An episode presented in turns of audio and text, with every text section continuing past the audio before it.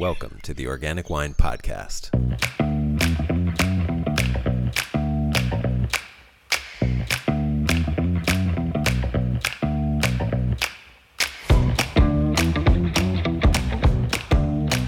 Hi, welcome to the Organic Wine Podcast, and thanks for listening. I'm Adam Huss, and my goals for the Organic Wine Podcast are to use wine to connect you to this amazing planet we live on, to inspire you with interesting people who are using wine to do great work, and to continue to expand your love of and appreciation for wine. Ricky Taylor, my guest for this episode, worked in an office in Houston, Texas, and one day decided to plant a regeneratively farmed vineyard 600 miles away on a mountainside in the middle of nowhere in far west Texas at over a mile high in elevation.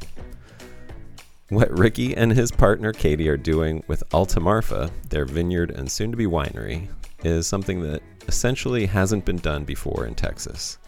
So, to make it happen, they have relied on the knowledge and assistance of a network of people that spans the continent, as well as a lot of hard work, hours on the road, and the belief that leaving the natural world intact is essential to making the highest quality wine.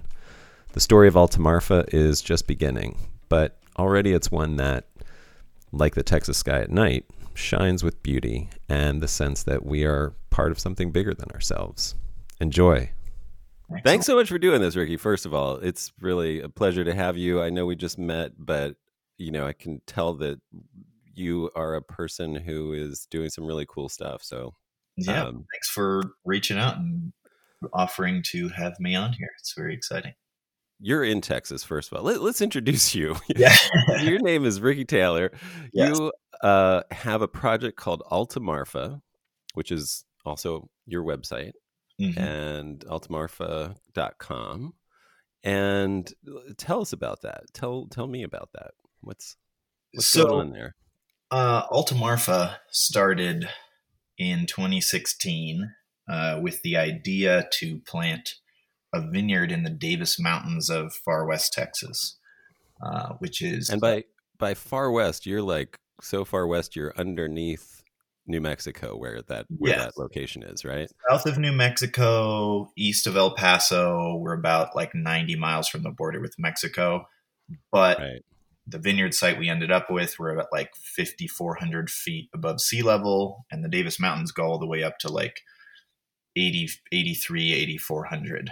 Um, so the Davis Mountains are a place, you know, that looks like it's in another state to most people. Many people in Texas don't even know there's mountains like that in Texas. They've lived yeah. their whole life and they don't know about it. But it, yeah, when you started talking about it, I was like, "Where is this?" like, yeah, yeah it's, like it's, it's very remote. Uh, nearest airports are El Paso and Midland, and are both three hours away. Um, wow. And those aren't, you know, exactly the largest hubs for travel. Um, but yeah, so we we had the idea to come plant a vineyard here because living in Houston, not being from Texas, my wife Katie and I have lived in Houston for like eight years at this point, sort of now possibly ending, but and had been getting into wine during that time, and then with you know the Texas wine industry has been growing for the last 30 years, but in the really in the last 10 years has been sort of reached a new you know rate of growth and sort of expansion. Um, and, and that's centered for the most part around fredericksburg. Is that correct? Most of the wineries are around fredericksburg which is near austin. Um, right. and most of the vineyards are in the high plains ava which is near lubbock sort of in north texas. Um, got it. so, so the area around fredericksburg is highly tourist centric I know, see. Really nice tasting rooms, views, food, wine trail, buses, and bachelorette parties and weddings and that kind of thing. So it's sort of like the full service hospitality, that that kind of thing. Nice. It's about equidistant between San Antonio and Austin, right? So it gets the benefit of two big cities. Yeah, yeah exactly. Exactly. Cities. Come out for a day, for a weekend, that kind of thing from there. Well, Lubbock is is just about a far as far away from you're you're where are you from originally? I uh, was born or, or in Oakland, California. Uh, Oakland, California. Oakland, Look California, at you. Yeah, and moved to I, Texas. Yep. Grew up in Oakland and then also in Sebastopol. in Sonoma County. Oh, nice! Shout out to Sebastopol. Yeah.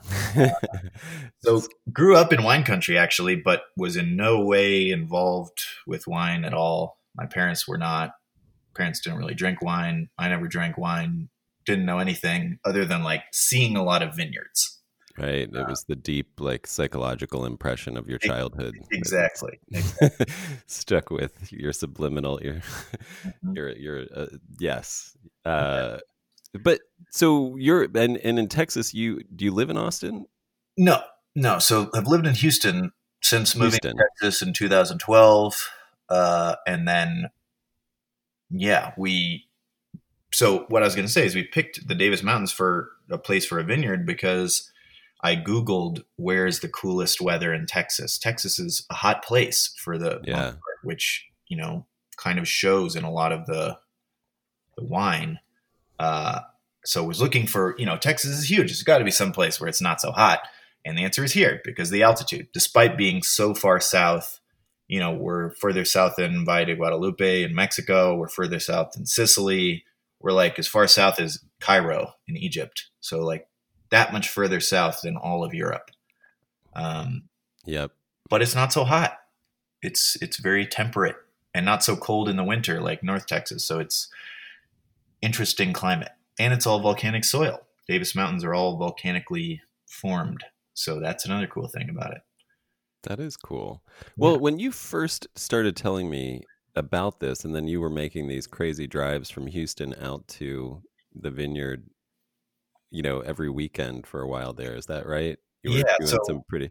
We you were we, living on the road basically. Yeah, I mean, drive the drive's about nine hours. It's six hundred miles. Um, wow. So I've done that, uh, you know, way too many times, and then we sort of got into a rhythm where I was flying out either alone or with Katie or my friend Promit or some other roommates from time to time. But Katie and Promit were sort of the main people that would come out for the weekend you know, Southwest Airlines, we'd fly to Midland, which is like an hour flight from Houston, and then drive about three hours.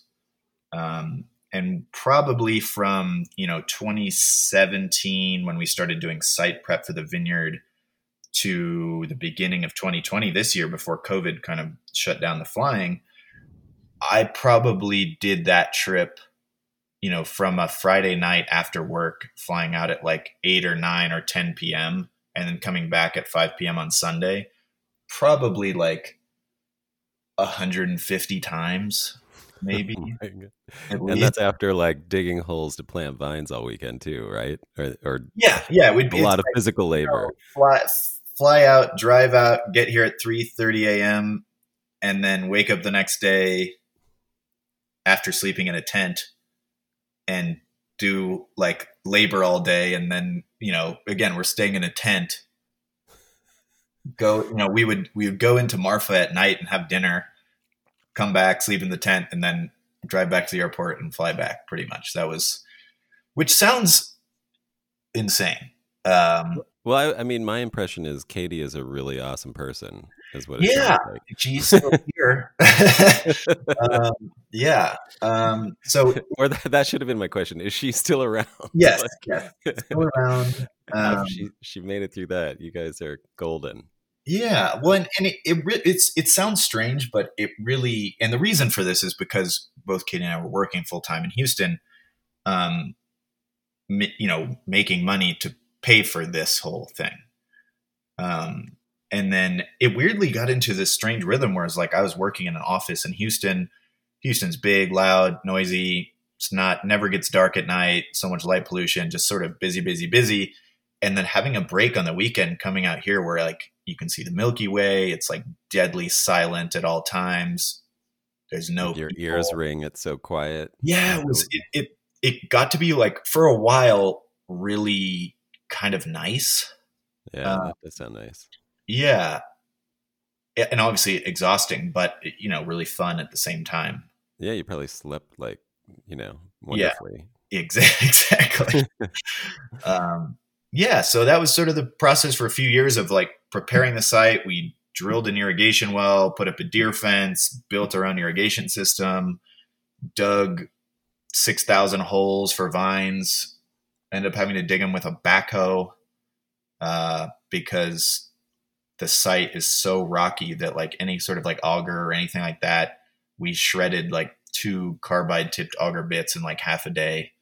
Wow. Um, and then planted 6,000 vines. Turned out we got shipped vines that were already dead. So after a few months of us feeling like total failures because all the vines didn't grow, the nursery ended up agreeing to pay for them for next year and like accepted responsibility. So that was sort of a huge thing.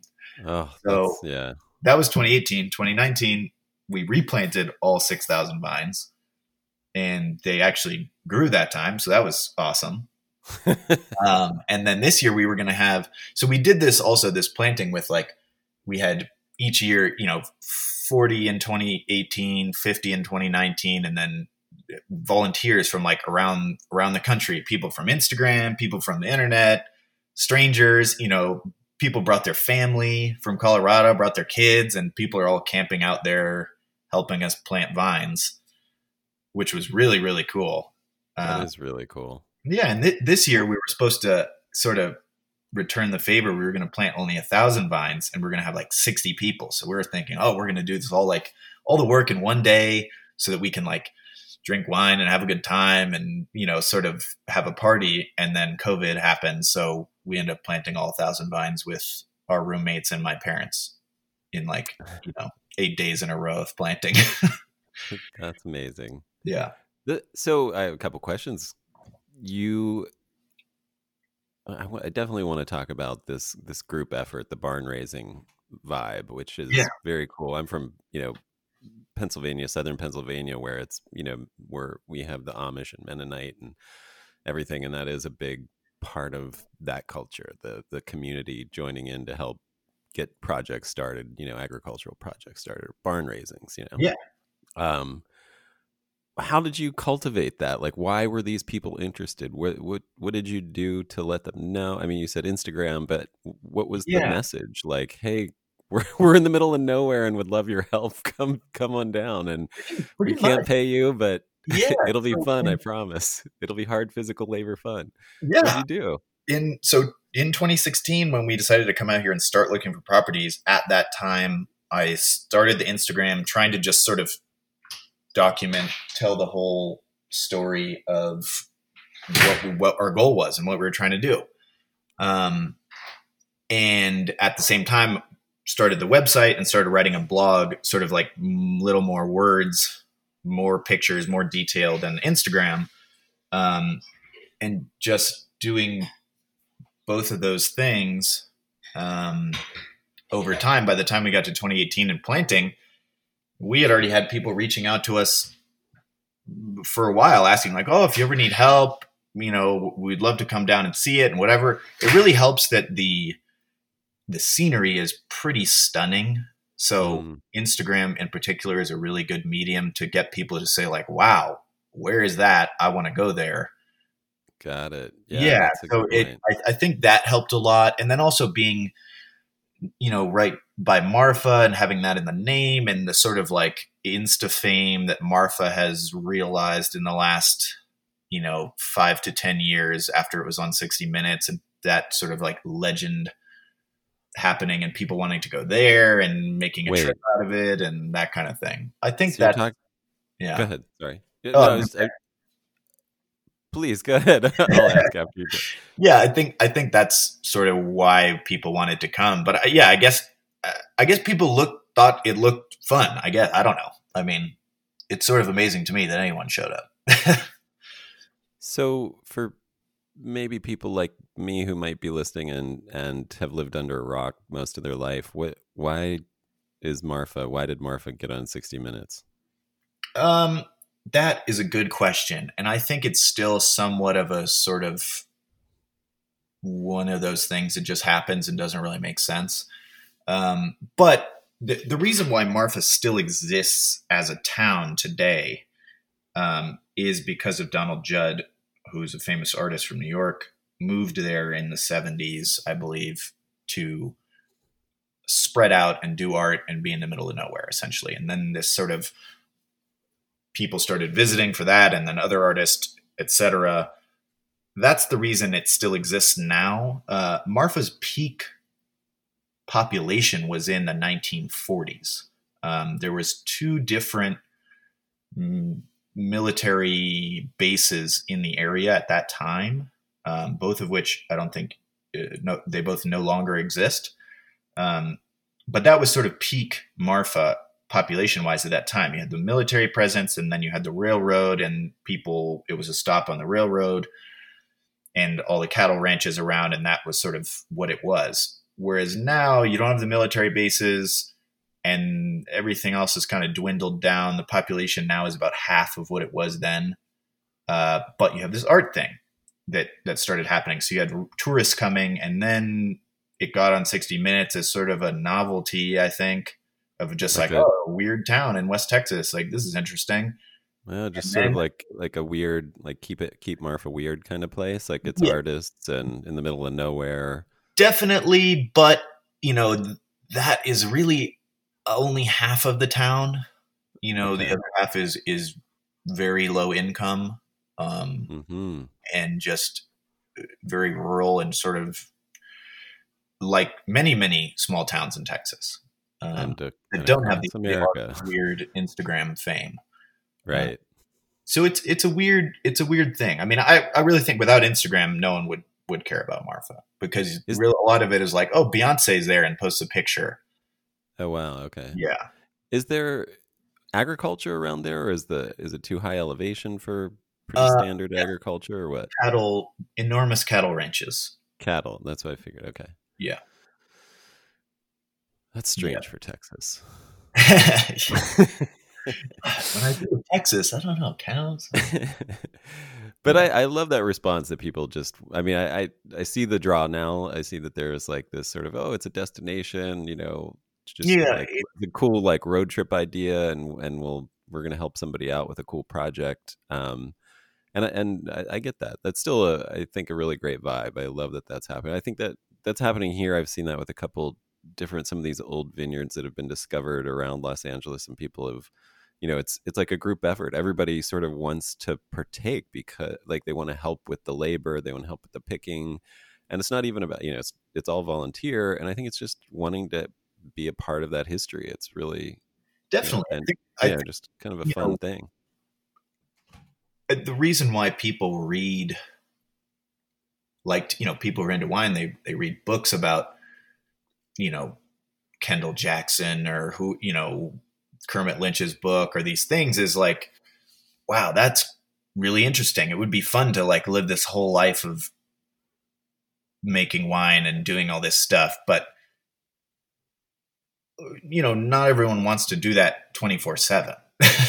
right. it's but but having the opportunity to do it for the weekend is pretty fun. Like, you know, I there's lots of things I would like to do for a weekend that I don't want to do all the time. Right. Getting to participate is very yeah, it's Fun. yeah, you get to dabble your toes without breaking your back, basically. Yeah. Nice. So the other thing I, I wanted to ask was, you said they they sort of were getting behind uh, what you were trying to do. So how would you how would you describe what you're trying to do there? Like what what is the vision? So this has evolved a lot since we started in 2016. The number one reason for that being um, you know, when when I first had the idea to do this, I was 25 and had very little knowledge of wine, let alone viticulture and farming and growing grapes. It, w- it was really just like like I said, I like read some books about other people doing similar things. I'm like, wow, this sounds great. This sounds like what I want to do, and then just did it. Uh, right so going in with like you know almost absolute zero knowledge and then trying to do something like plant 6000 vines on the side of a hill in the middle of nowhere 600 miles from your house it, it's like every little thing. It's not just like how do you do that? It's like how do you even get there? How do you do you know just like enormous amounts of learning. So i think what it started out as is i wanted to work outside, not sit at a desk, um, and produce something that would allow me to like be part of of the wine community, which I think is really special uh, in terms of just sharing and communicating and meeting people from all over the world and making new friends and that kind of thing. So that was really like the core goal before I knew anything was like, how do I have a job that is not in an office and I get to hang out with all these cool people and be part of this community? that was sort of like day one, don't know anything, want to do that. I think that's a that's a really great start. yeah, yeah. So so that at that part, you know, that was probably my peak confidence and minimum knowledge at that point. Um, and right. then over time, as we get into it, it's sort of like, okay, I want to plant a vineyard. Uh, how big of a vineyard? Well, I don't really know. And all of the things, you know, books you read and things like this is should be your vine spacing, and this should be how much water you have to use for irrigation, and and whatever there's two problems with that. One is we're in an area that is pretty unique between like the altitude, the latitude, we're in a desert. It it's not really in, directly analogous definitely to like California, which is where all the books are about essentially, or Europe. Right. You know, it's even less like that. So, and then you have the problem of a lot of the information is so academically filtered that it's like you must irrigate 1 million gallons of water and you must dig a four foot deep hole to plant each vine in. And, it's you know, not nuanced, in other words. Not only too idealistic, but impossible in right. my setting. It's like I can't dig a hole that big because there's too many rocks in the way. I can't, I don't have that much water. I don't have, you know, it's like, so it started out as, oh, we're just going to plant a vineyard and it's going to produce this much grapes and we're going to make wine only from our vineyard and it's going to be great and it's going to be easy and whatever and then it's like okay unless we have millions of dollars that's impossible right. so let's scale back and plant a smaller vineyard that we can do ourselves you know it's like what what is the amount of work that we can do ourselves and then from there it was like okay our vineyard site is on a pretty steep slope on parts of it it's extremely rocky. There's like, you know, enormous boulders and outcroppings in the middle of the vineyard. So probably can't use a tractor for most of it unless we get some sort of tractor that we can't afford. Um, and a hovercraft. Yeah, exactly. So it, it, it's morphed into, and then getting into the thing of like, well, I don't know, lots of lots of iteration. Where we're at now is basically like throughout this thing, it's like I knew from the beginning. One thing I knew from the beginning is I was not going to bulldoze the entire site and remove all the awesome, diverse native grasses and flowers and all that stuff, and then glyphosate everything and have this, you know, sort of bald, dead soil vineyard. Um, so we left all the native grasses and everything, and, and part of the learning curve has been like what does that mean for planting vines? And you know, what does that mean for their growth curve and the competition with the grass and all this other stuff? So where we're at now is basically what is this we're trying to make a vineyard that it's going to be sort of a proof of concept is like prove that it is possible to have a vineyard that produces in a place like this with minimal irrigation, despite us being in a desert, and with minimal spray, you know, just just sort of how can we have the least impact possible? Obviously, planting a vineyard is impact, but what is the actual line of still producing fruit that can make good wine, but having the least possible impact? I guess is where we're at now. Gotcha. Yeah. Well, I have a couple questions. Are you going to go for any sort of certification, like organic, or uh, you know, I don't know what you've um learned um, and what you're trying to shoot for, like biodynamic, or so uh, maybe someday. But right now, the priority is like make the vines grow and produce grapes. Um, and then let alone like the other side of it, which is like trying to find a winery space and buying other fruits so we can make wine and like have a business and not become homeless you know that that's sort of like right. the other part of it but at this point i don't uh no i don't really care about those things at this moment. Um, if we you don't care about the certification, or you don't care about the that kind of the certification, the certification, yeah, yeah, just want uh, to clear. Yeah, the certification. I thought you cared about. yeah, very what much, very much care. And where did that come from? That was going to be my next question. Where, when you say you wanted, when you made that decision to leave in the native grasses, not spray, spray glyphosate, you know, not, you know, where you want to do low inputs, where does that come from? Like, eh, did, was uh, that at the beginning as well, or did that grow as you learned more? I think that comes from a lot of my favorite wines all of i mean all pretty much all of my favorite wines are come from grapes grown in vineyards like that.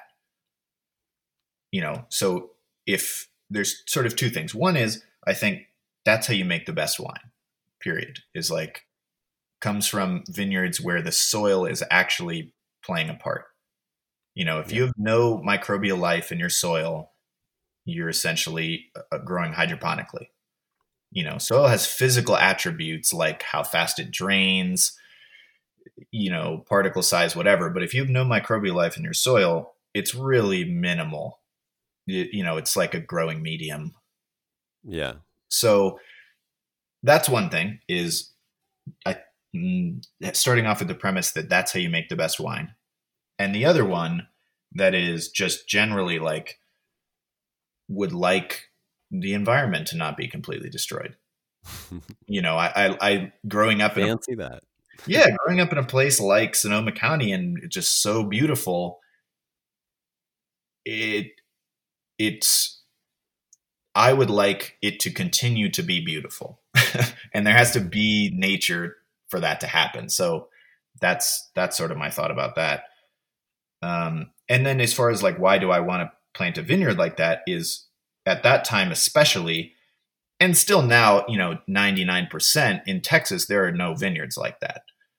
Um, there are some i'm not going to say there's zero there are some people trying to do similar things for sure but for the most part that's not what it is. So if i was going to plant a vineyard and not do that i felt like i was wasting my time. I can just buy grapes from someone else. It's way easier. Right. So the only reason to plant a vineyard is if it's going to be different than the other vineyards in my mind you know, I yeah, no, that farming is really hard. yeah, making wine is like pretty easy, but farming is really hard. So in, in my mind, is like the only reason to do all that work and have all that headache and heartache and all that is like if you're going to do something that doesn't exist already. Yeah.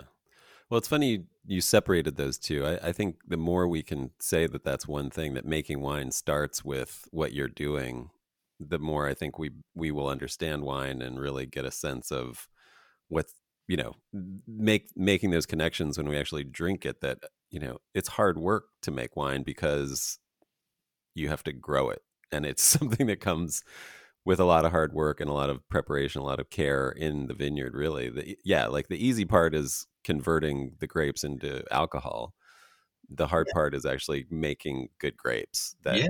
make yeah. delicious alcohol and that's been really an interesting thing throughout this process is I've had multiple people remark after doing work at our vineyard and helping plant and stuff, especially uh, older generation, saying, "Oh, I now understand why wine could cost thirty or fifty dollars a bottle."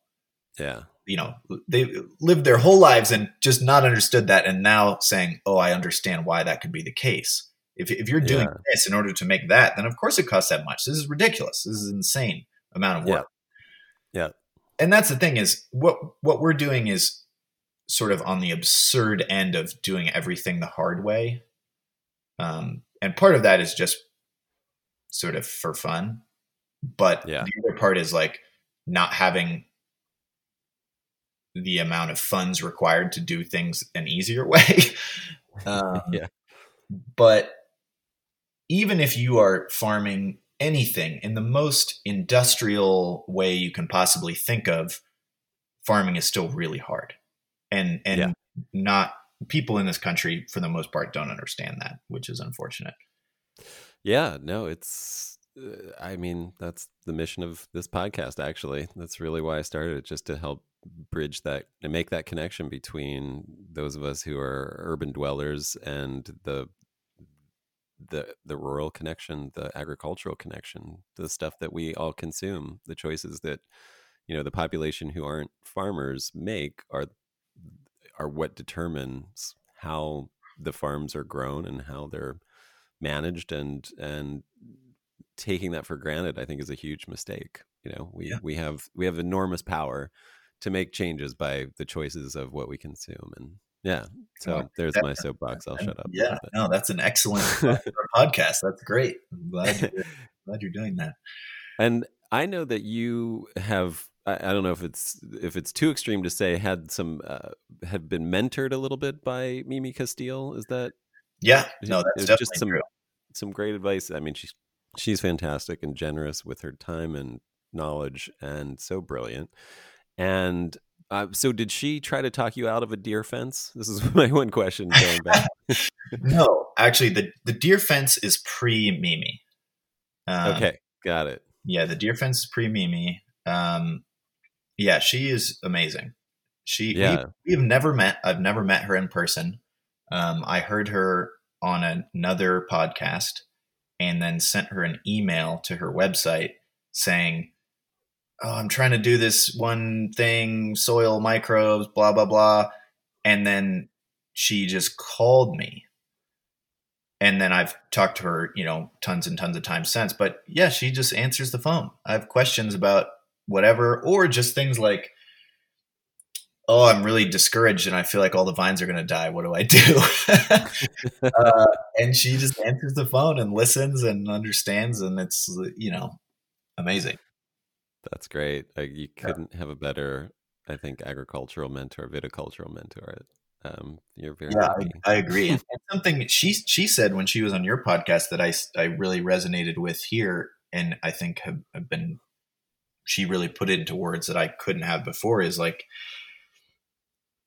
the what she said is the point of what she's doing and farming the way she is in in Oregon in the Willamette Valley is because if she doesn't show that you can do it no one else gonna is gonna believe that it's possible basically right and, going back and, to the proof of concept thing that you're talking right about. Right. And that's not word for word what she said but i'm pretty sure that's what she was getting at is like you can't just say, hey, you should stop spraying this and you shouldn't do that and whatever.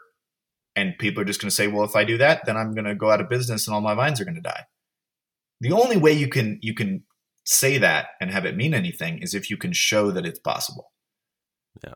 And and I think that's what she's doing and that's I think what we want to do with our vineyard here too.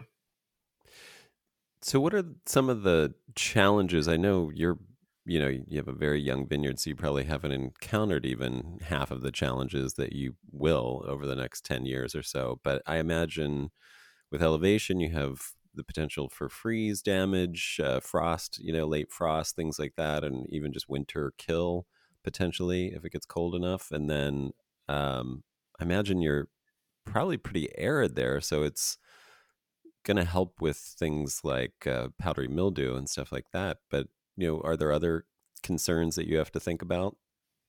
Yes. So you're dead on with the frost thing. Um, a few years before we planted, uh, we had in on May 15th, 20 degrees. Um, that was before we planted, luckily, but that's the sort of potential at where we're at. Um, right. that is probably like a once in 10 or once in 20 years type of an event. Um, but that is devastating. Um, yeah.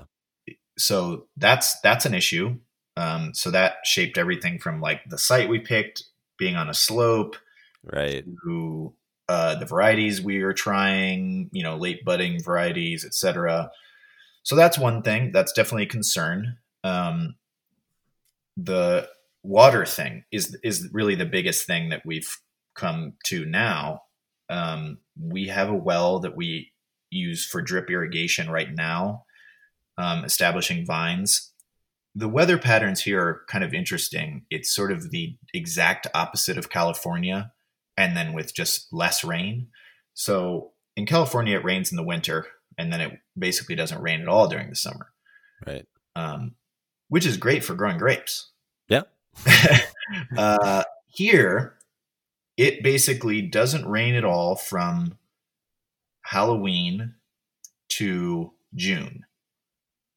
Wild. Zero precipitation. It, you know, it might you might have one precipitation event during that time in a normal year. Um, and then all the rain happens in a sort of like monsoon events during the summer. So during the growing season, which is, you know, obviously makes things difficult for growing grapes. I was going to say, it sounds like if you wanted to create a vine hell. Yeah.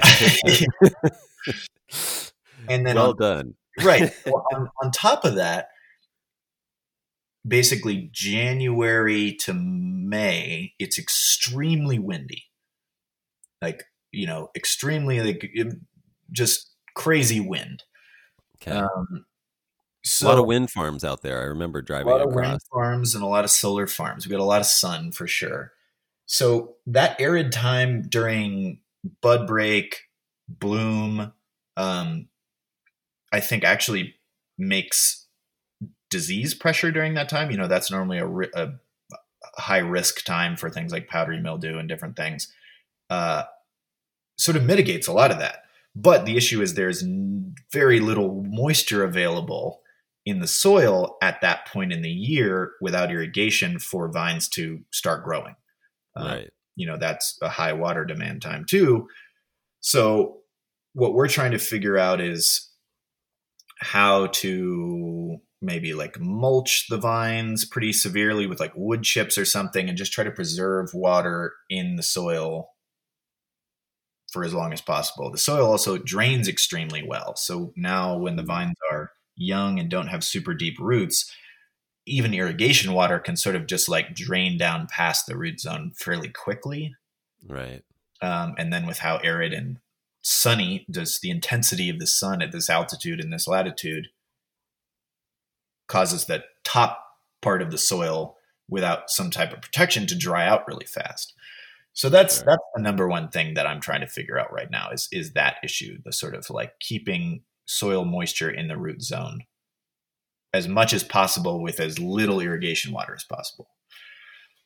I mean, uh, I, I feel like anybody who knows anything about growing vines or or has gotten used to growing vines in California is going to hear this and think you're insane. it yeah, just is I mean, the challenges are immense. That's that is amazing. I mean i'm amazed it, uh, i mean i think you have what are some of the let's say let you talk about why you might end up with some really incredible wine from this vineyard yeah um i think well how about this i mean what are the benefits i guess of all of overcoming all these challenges in that area um Sorry, go ahead. You were going to say something. Yeah, well, no, that's that's a really good question. I think it's really hard to say, but I th- I would summarize it as this: if if we can farm this way and produce grapes and make wine out of them, that will be a wine. That'll just be a completely unique situation. Yeah, there will be no vineyard like that. Yep, anywhere. You know, not not not that the farming won't be like that somewhere else, but that combined with the altitude and the latitude and the soil, it's totally unique. Yeah. Um, you know, and there's not there's lots of vineyards like that around the world that are totally unique, but there's not, you know, it's a very small minority. So that to me is very interesting. Is just having something that is definitely not like anything else. Yeah. And as far as how the wine tastes, I don't know. May you know, it might it might be just like okay. I you know, it's hard to say, but definitely the experience will be totally unique. Um, well, let me. Um, I've heard. Have you done any high altitude wine tasting and compared them to you know? Yes. Not non high altitude. Do you notice a difference? Um, whether it's color or flavor or anything like that because i've heard of that but i haven't been able and i've definitely tasted stuff grown at high altitude i just haven't so, been able to do like a close comparison to other things. Yeah, my my thoughts about that are as follows. Initially, like several years ago, I was I did a lot more thinking about that and like tried a lot of different wines from Argentina and especially, you know, going up into like Salta and like really high altitude, like much higher right. than we are. Um and those wines are interesting, but again, it's hard to compare because pretty much all those wines, at least the ones I was able to get a hold of, are all made in a specific style that is mm-hmm. very oaky, very ripe. Right. Uh, you know, they all taste like each other, but I have nothing to compare them to. Right. I, I don't know if they taste different because of the altitude. Um, and then you get into some, you know, Etna type things where you get into like higher altitudes. But to right. me, Etna tastes like Etna. You know, yeah. they all. So then what for me what that sort of and then you have the other funny thing is like you have in California where people are like oh it's a high altitude vineyard and it's like 1200 feet it's like okay that, that's fine um, I do um, think it's funny when people in California list the elevation of their vineyard. I'm like, it yeah. just doesn't matter until you yeah, get over four thousand feet, people. yeah, it's a it's funny. But I, so where, where I ended up with that is like, I don't think altitude on its own necessarily is something worth considering. Okay. But, but I think what really matters is what altitude means for other parameters. You know, the the importance of the altitude for us is the difference in temperatures at our altitude versus a place 50 miles away that's 2,000 feet lower. And in the summer it's 105 degrees there and it's 95 degrees where we are. Right. That's a big difference. And that you can absolutely tell the difference in the wine. Yeah you know absolutely. that's a huge difference plus uh, you know you're getting much larger diurnal shifts at altitude yes. as well i'm sorry i used to live at 10000 feet in breckenridge colorado yeah. so it was like you'd start the day with four layers and midday you'd you'd be down to a t-shirt and then the end of the day you'd be back to four layers you know basically just Definitely. a huge swing um, so i think i think that's what altitude ultimately means is is three things temperature uh dryness of the air so just like how arid it is at altitude yeah. versus and again a place nearby but lower elevation that's totally different and then also just the solar intensity is right. extremely high so that is going to affect how how plants grow and things like that and disease pressure and all that too so i think those are the things that actually matter whereas just that you know it being at high altitude doesn't really mean anything to me at least you know i'll just throw this out there if you for if you run into which i'm sure you will problems that need solving mm-hmm. um i'm sure you're familiar with gruet in yes. new mexico and i know most of their vineyards are over 5000 feet so they might be you know talking to those those folks might be a, a great resource for just how they've how they've had to deal with things um, just as a thought it's, you know, it's funny you should say that uh, yeah do tell yeah um, so Gruet, uh, prior to their recent change of ownership and different things their flagship vineyard which is now called the forbidden desert vineyard um, mm which is near Truth or Consequences, New Mexico. Um, which Just I wonderful names. Like, yeah, I think it's between four and five thousand feet. So you know, in similar right. climates, very similar to our location, is twenty five years old. Vineyard. Uh, it's like fifty acres, and this year, twenty twenty, we actually bought some fruit from that vineyard. Um, we bought Chenin Blanc and Chardonnay. Uh, nice. And from the new owner. No, no longer owned by Gruet.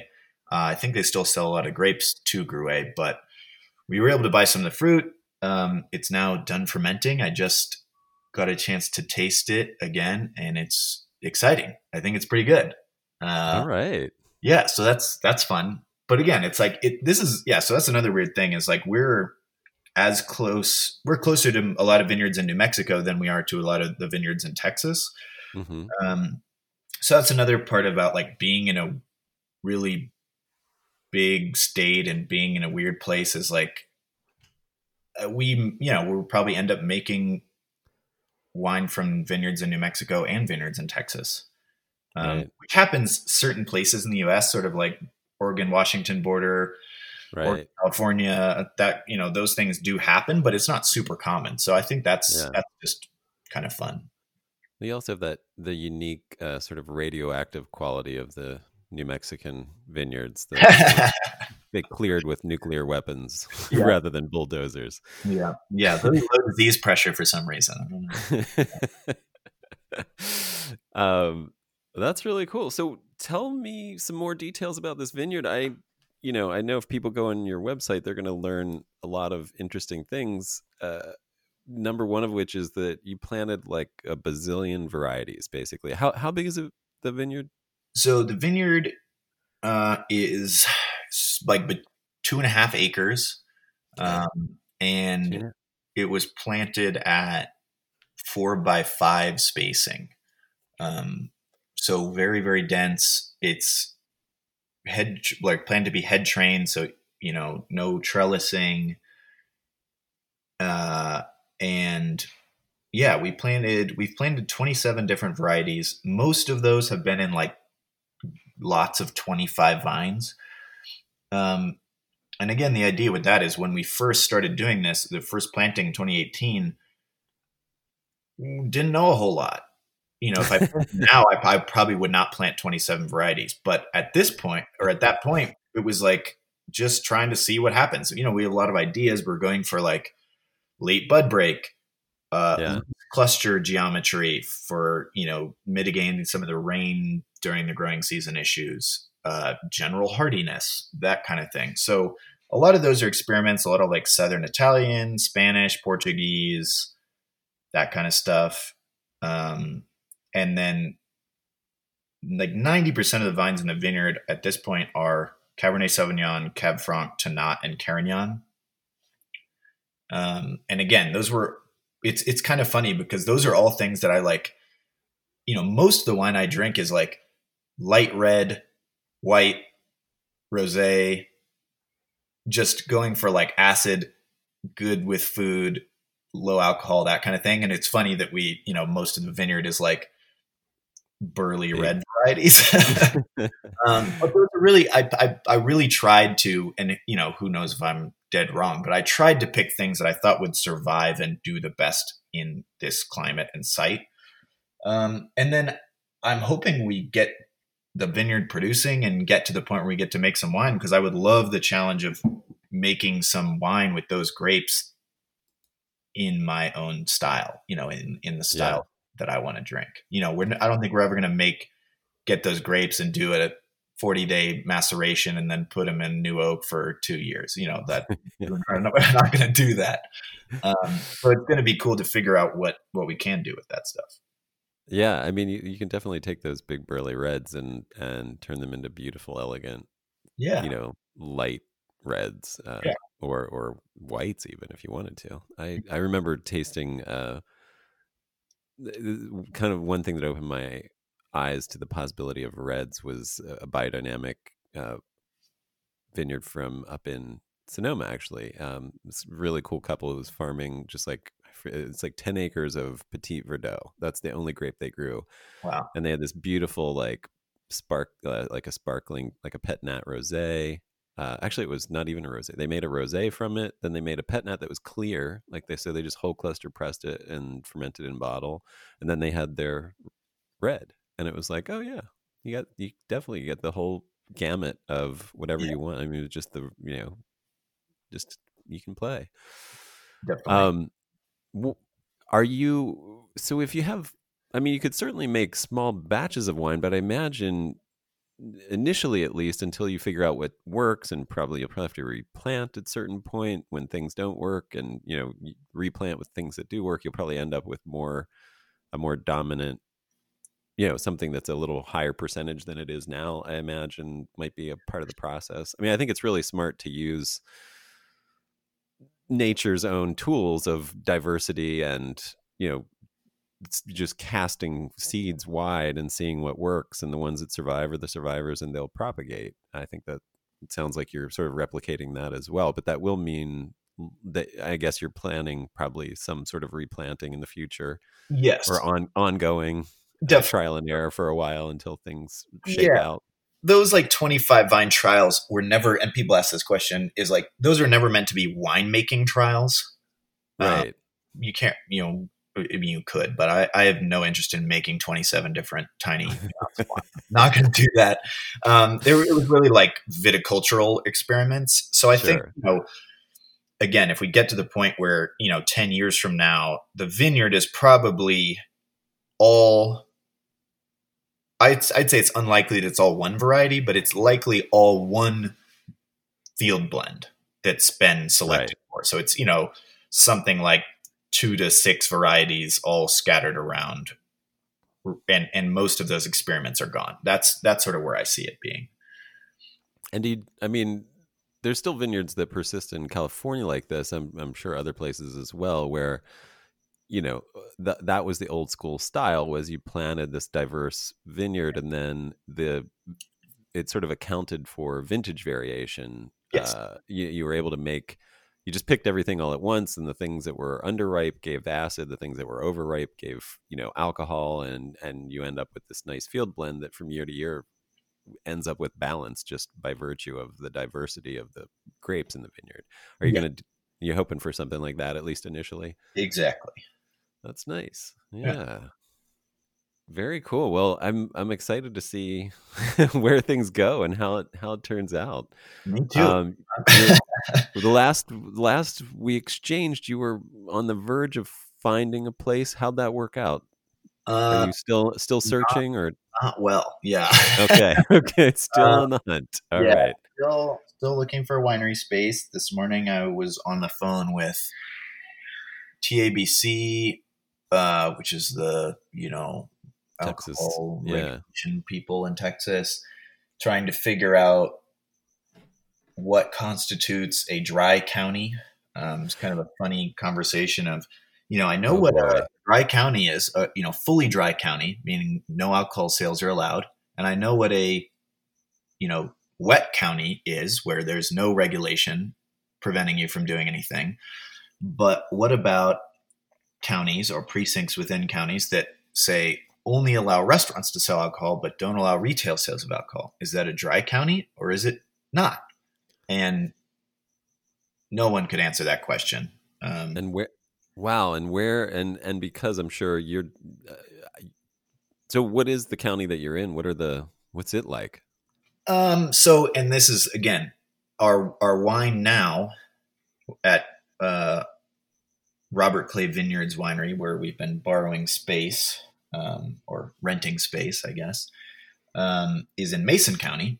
So that's one county that has its own weird laws. And then our vineyard is in Jeff Davis County, which has four precincts with which all have different alcohol laws that were all written near the year 1900 and no one knows where they are or who wrote them or what they say um, and then another location where we thought of it in Jeff Davis County is in a separate precinct from the vineyard with different laws. And then the place I told you about last time that we were trying to look at as a possible winery space is actually in another county. So there's just, you know, lots of detective work, uh, lots of phone calls trying to figure out what T- TABC ended up telling me this morning is you just have to ask your local county people.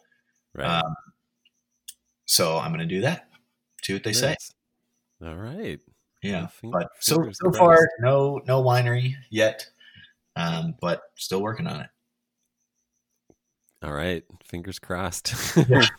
we, um, Ricky, I, I how can people do you want people to get in touch with you if people want to support what you're doing by you know following you on instagram or just you know coming to help uh, do physical labor in the middle of nowhere how can they find out more and get yeah. in touch uh, if, if people are interested and they're on instagram definitely check that out uh, the website altamarfa.com there's a thing on there where you can put your email address so that we will tell you when there is a new blog post. You can read that or when we have wine available. The problem that I'm having now is people asking a lot, "Oh, can I buy wine? Where can I get wine? Where is it?" And we don't have any wine. We're sold out of wine.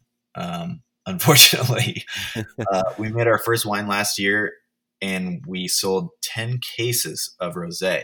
Very, very tiny production. Um, we sold that to like five restaurants, and that was it. Um, nice we have like 325 cases at the winery space we're renting right now. Um, I'm hoping that we'll release that like early next year, and that will be our you know our first like real release that we'll have enough that I think hopefully everyone who wants some will be able to get to try some wine. So if people are interested in trying that when it comes out, definitely drop your email address at the website. That would be great. Great. And what's your Instagram? Uh, Altamarfa. Okay. Yeah. Fabulous. Well, thank you so much, Ricky, for coming on and telling us about this. And I'm looking forward to having you back in a couple years when yeah. we can taste the wine and find out what's happened and where you've gone with everything. It sounds. I would, I would, very much like that. And thanks for definitely thanks for having me on today. It's fun. Yeah, well, yeah, definitely. And good luck with all that. I know it's a huge undertaking, and uh, you're going to need help and luck. And I hope people will support what you're doing as well because definitely, definitely need help, luck, support, all of that.